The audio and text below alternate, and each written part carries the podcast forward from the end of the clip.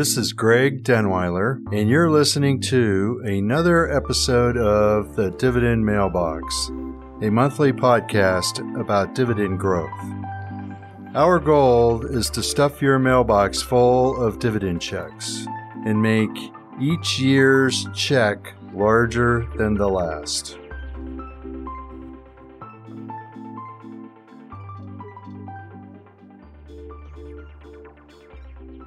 Welcome to episode 32 of The Dividend Mailbox. And today we're going to hit a few topics. First one's going to be Jeremy Siegel's book, Stocks for the Long Run. He's done several editions. This is the latest one. And in there, one of his chapters goes over basically comparing two companies and then looked at the total return over an extended period of time, several decades. And the conclusion is probably going to be a little bit surprising. You don't have to be in the center of having something that's extremely popular to make a lot of money. And that's what we're going to talk about today. And then we will do a quick update on Emerson Electric.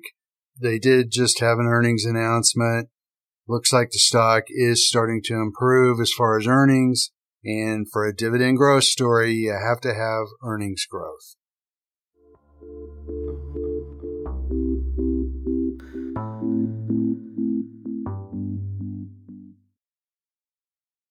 So we're going to continue on with the kind of line of thought that I mentioned in the last episode, where we're going to look at declining industries, and we spent some time going over Chevron.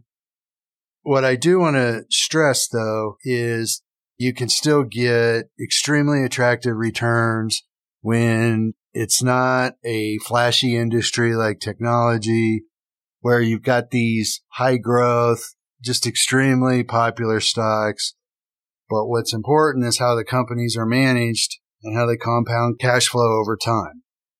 And again, that's what our whole goal of this podcast is all about. So the best way I can illustrate this is basically just paraphrase out of Jeremy Siegel's book, Stocks for the Long Run, which came out originally in 1994, probably considered one of the classic investment books. And he's done several updates. The latest one he did last year. For those of you that are not too familiar with Jeremy Siegel, he taught at the Wharton School of Business, University of Pennsylvania, their MBA program. He's been around for a long time. He's kind of one of the go-to people as far as interviews on the business channels. And he's also been involved in some research that is included in the CFA, Chartered Financial Analyst program. Jeremy Siegel is also the chief economist for WisdomTree, which is one of the larger ETF managers out there. And WisdomTree manages DGRW, which is one of the ETFs that we use. And we have mentioned it several times in the past. So he is a very credible source. In Jeremy Siegel's revised edition of Stocks for the Long Run, he goes through in part 3 of the book, and he talks about Standard Oil and IBM. Now, unfortunately, the way I've set this up, you probably already know the outcome, but it's still great to go through it. He creates this scenario, and he said, let's imagine that it's 1950, and you've got an uncle that has just died, and that uncle left $10,000 to your newborn daughter. But it comes with a small hitch, and that is that you have to make a decision and you have to pick one of two companies. The first one is Standard Oil of New Jersey, which is now Exxon Mobil, and the second one is IBM. And then the next condition is that you have to reinvest, whichever one you choose, you have to reinvest all the dividends back into the stock, and then you can't touch it until 2010 when your daughter turns 60 years old. So which one would you pick? Well, going back, you have to remember, of course, oil, by the time you got to the 1973 era where we had the big oil embargo and oil really finally started to move. Before that, oil really didn't do a whole lot. All the way up until 1973, you could basically buy a gallon of gas for 29 cents a gallon. They used to have what they call gas wars, and sometimes it would drop below 20 cents a gallon. And that's where it stayed for the longest period of time. But then you had this company called IBM, which in the 1960s and 70s was a dominant, one of these high growth perception companies. And by the time you got to the mid 1970s, IBM was coming out with the personal computer. And this was a stock that everybody thought they should own. So here's what I'm going to do. And here's how Jeremy Siegel presents it. Not only do you have to choose between these two companies, we're going to give you the statistics of how they perform for the next 60 years. What that's going to do is hopefully make it easier for you to decide. And everyone wants tomorrow's Wall Street Journal, but sometimes that can be the worst thing that happens to you, and you're about to see one explanation of why. You're going to see how both companies perform, but what you don't know is what the total return is over the period or how the stocks actually performed. So first thing we're going to look at is revenue per share. And over the 60-year period, IBM's revenue grows at 10.6% a year, and Standard Oil of New Jersey grows at 8% a year. Then we're going to look at dividend growth. The dividend for IBM grows at 9.7% a year. Standard Oil's grows at 6.8%. Earnings. IBM, for that 60-year period, IBM's earnings grow at 11.3% a year, and Standard Oil's grows at 7.6%. Now, I mean, again, I can't stress this enough, and if you haven't learned, if you've listened to very many of these, you should know that even these small percentages over a long period of time can make a huge difference. The difference between 7.6% and 11.3%, that's in effect basically 50% faster earnings growth. So that is a significant difference. Now, the final thing we're going to look at is, this is called annual sector change. And what this means is, okay, IBM, over the next 60 years, the technology sector grows and becomes a bigger part of the overall economy, while oil actually slightly shrinks. So that's part of what I was alluding to earlier. Even though oil demand did continue to grow over that period, the actual sector of how it was represented in the marketplace in the S&P 500, it shrank by a little bit. So every one of these metrics favors IBM, and some of these are somewhat significant. But now we're going to get the second part of this. Going from 1950 onward, the average price-to-earnings ratio for IBM was 22.5. It was more expensive because it had higher growth, which is normally the way the market prices things. The average price-to-earnings ratio for Standard Oil was 13. So it was valued at not quite half. And the average dividend yield for IBM over that period was 2.2%. Average dividend yield for Standard Oil was 4.2%. So you started out with twice the dividend rate for Standard Oil as far as the percentage that it paid out. However, IBM's dividend grows at a faster rate, 9.7%. So even though Standard Oil's average yield is 4.2% at the start, because it only grows at 6.8% a year over 60 years, IBM's dividend does eventually surpass what you earn on Standard Oil. So Standard Oil is cheaper, both when you look at the PE ratio, basically how the stock trades to earnings, and then also the dividend yield. That is a significant factor. In fact, it's huge, because now we're going to look at what were the actual results? And you probably already know by the way I've set this up, but what you don't know is just how dramatic the numbers played out. But if you're like most investors, the problem is, and you see it in the market right now, everybody wants to own Microsoft, Apple Computer, or Amazon, and these things are very expensive, and the dividend yields on all of them are extremely low, even though they do grow faster than the S&P 500. But here becomes the big dilemma.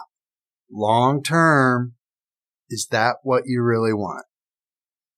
Because if you were probably back then, like most people, and you knew the numbers, you were given the numbers of how the next 60 years played out, you just weren't given the outcome of the return, you would have picked IBM. Well, it's not a bad choice because your $10,000, when you went to the bank and opened up the safety deposit box, IBM was worth $15 million in 2010. So your daughter has a pretty good retirement that she can fall back on. However, if you would have went with Standard Oil, your daughter could have bought you a new house amongst a lot of other new things because she now has $33 million. So that more than doubled the return of IBM. And again, you've got significantly higher growth rates on basically all the major metrics. Revenue growth, dividend growth, earnings growth, those are what drive the bus, and they're all significantly higher for IBM. But guess what? When you compound a higher cash flow for a long period of time, miracles happen, and it's the whole power of compounding.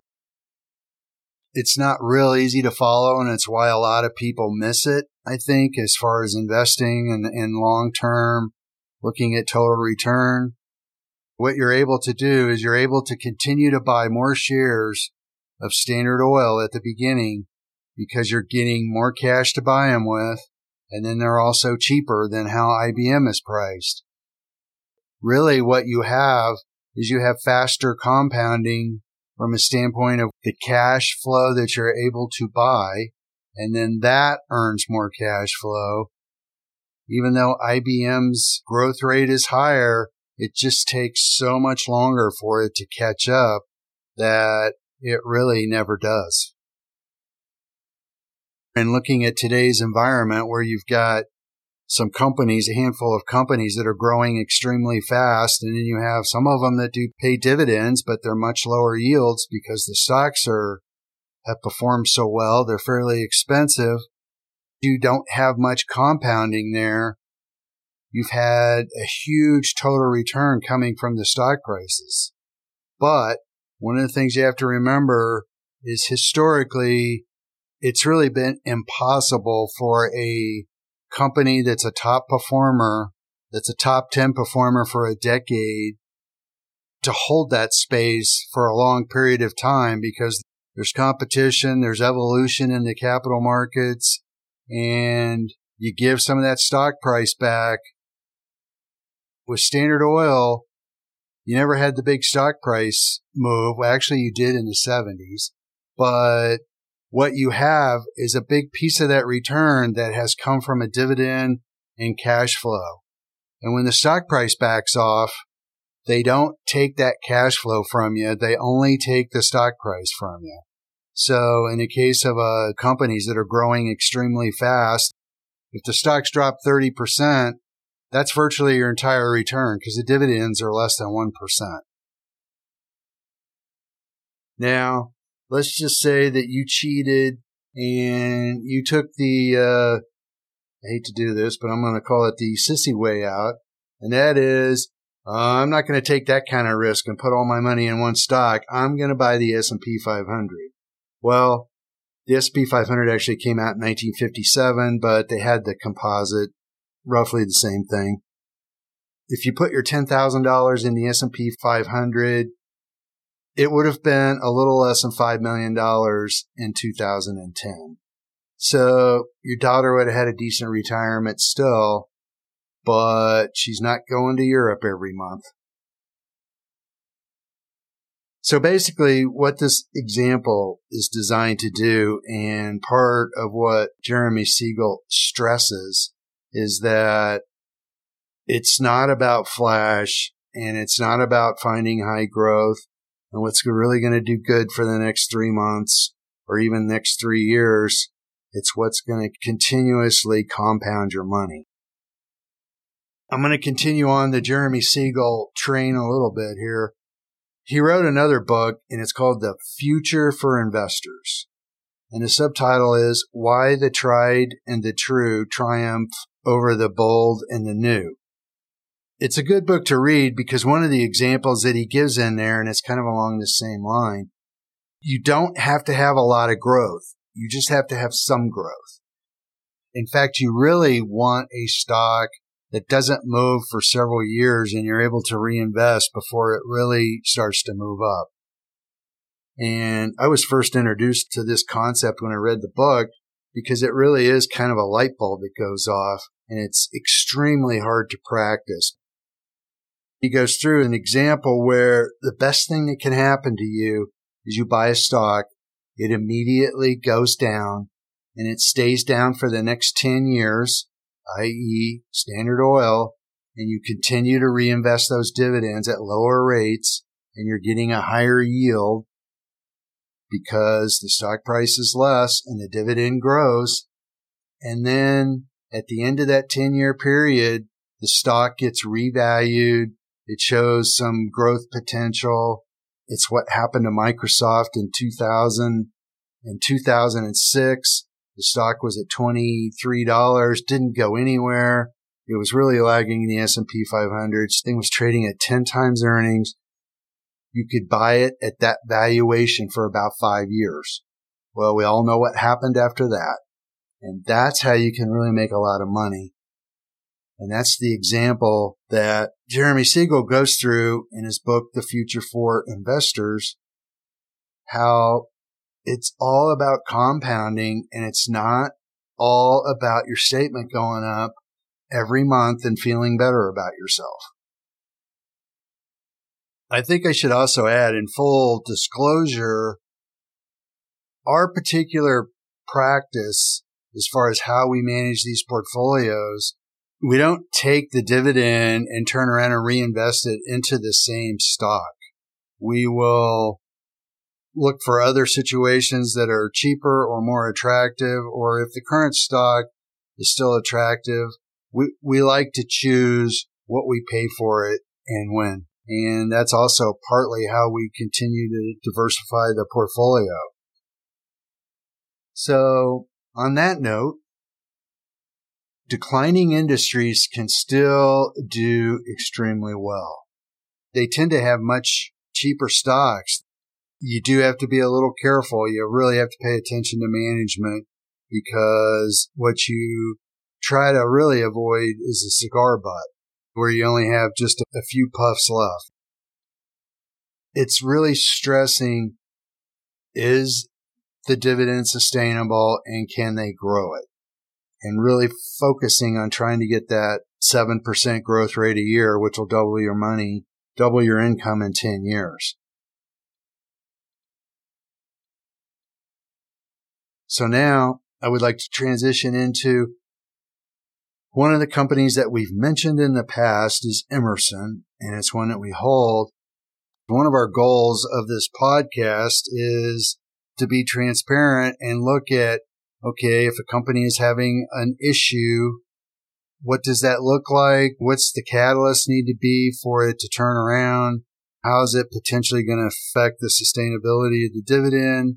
And just look at the ways that these investments play out, because they are always evolving. We've covered Emerson twice before, and I would encourage you to go back and listen to episode 17 when we first mentioned it. They had the dividend growth when we originally bought it. It went into the model portfolio in 2012. It was really more of an industrial-oriented company. They manufactured measurement equipment in the oil and gas business, pressures, flows, They had a garbage disposal company, but they've sold that off recently. One of the things that's happened, they basically tried to reinvent the company, go into some higher growth areas, go into more software-based stuff. And it really has been a several-year transition. And while they've been doing that, one of the things that happened, and you see this frequently, is they only raise the dividend by about a penny a year, sometimes a half a cent a year, just to keep their 60-plus year track record of dividend growth intact. But that's not why we own these things. We had it on our watch list because we weren't getting dividend growth. And we're at that point now where, look, you know, we need some dividend growth and we need earnings to grow relatively significantly to get us back on track, or this is one that we may have to swap out for something else. Well, they just reported the quarter. They really, I'm not going to call blow it out, but they had a really strong quarter. They're showing a definite turnaround there. They got earnings projections this year of $5.30. They pay a $2.10 dividend. If you look at the dividend payout ratio for the last 20 years, they pay out about 50%. Actually, it's 55%. So if you just get a 50% payout on $5.30, that's $2.60. That's like 20% dividend growth right there. If you go out to the estimates in 2026, they're at $6.15. They may go up a little bit because of the earnings today. They're projecting higher growth rates. 50% of that is $3.05. That's a 45% higher dividend than where it is right now. So that's 2 years out. But of course, one of the remaining questions is, yeah, they're showing where they have more earnings growth now. The payout ratio is improving. They've got room to grow the dividend, but we got to see how friendly they are to shareholders and focus more on shareholder return. It's one of the things you always worry about as an investor is how a company spends its free cash flow. Are they going to look to continue to acquire? Are they going to focus on buying back stock? Or are they going to put energy into growing the dividend and get it back more towards the 6 to 10% range where they've been in the past? Personally, I think that they will start to raise the dividend at a faster rate. The precedent for this company going back decades, really going back all the way to the turn of the last century, this company has been a dividend-oriented story. So from that standpoint, I would put some weight in it. But the reason why I can't sit here and be certain about it is because they do have a new management team in there. And they are definitely growth-oriented. What we're interested in is a balance of the two. We'll have to see if that's where they're at. One indication that will help us out maybe a little bit is they have committed to a $500 million buyback this year, and they completed $150 million in their first quarter. The next three quarters, they're supposed to buy back another $350 million of stock. So they are committed to giving money back to shareholders. We just prefer to see a lot of it come back as a dividend. So as far as dividend growth in Emerson, we bought it in June of 2012. On a quarterly basis of what it went into the portfolio, the dividend has gone from $18.80 up to $24.60 recently. Well, that's only a 2.5% growth rate. We paid $44 for it. Today, the stock hit 100, a little over 105. Stock price-wise, it's performed, but comparing it to the S&P 500, it has lagged. You know, another way to look at this is, yeah, Emerson Electric stopped raising their dividends for several years. It was actually a drag in our portfolio, not that we were ever losing any money in it from what we paid for it, but we paid $2,108 for it. It appreciated to $4,900, and we received $1,036 on it. Well, that gives you a return of 183%. Here's another way to look at this. you could realistically say that we took the cash flow out of Emerson Electric and, you know, roughly a year ago, some of that cash went into Williams-Sonoma, which has been a double for us since then. And if you purchased Microsoft in 2012 with some of these dividends from Emerson Electric, you're way ahead of the S&P 500 right now. So it's always a portfolio story. Emerson is starting to be a story that looks like it's going to be successful, and we're going to continue to hold it. Now that it's basically being repriced as more of a growth company, and the dividend growth rate should pick up, but it hasn't yet. But I emphasize should. They have the ability to really start raising the dividends more aggressively now. And that ultimately is how these stories can really work well. Going forward, it's a candidate to outperform the S&P 500. Now, just another little update here. The dividend on the S&P 500 is at a run rate right now of $73.40 based on the latest quarterly payout for the S&P. With the index at, for all intents and purposes, at 5,000, that's a 1.47% yield. So right now with our target of 3%, and we're trying to get slightly better dividend growth, it's not too hard to significantly outperform the S&P right now from a dividend yield standpoint without going into some of these dramatically higher yields where you're in a whole nother space and it's a whole different mindset. Another thing to keep in mind, and this is just our belief, is that even though the S&P 500 had a great return last year, the dividend only grew by 5%.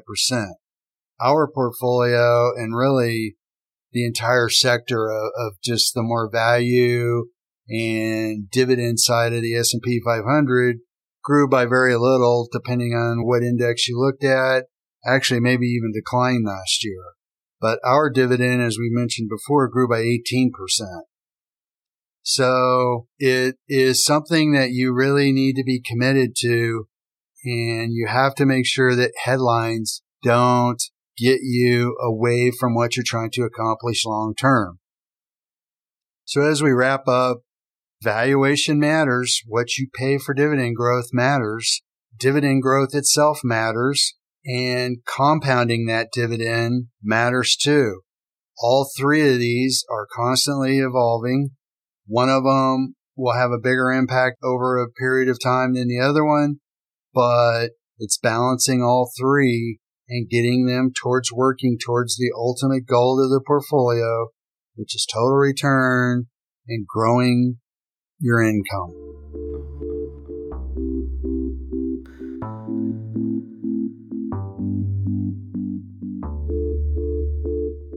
If you enjoyed today's podcast, please leave us a review and subscribe. If you would like more information regarding dividend growth or our investment strategy, please visit growmydollar.com. There you will find previous episodes and also our monthly newsletter.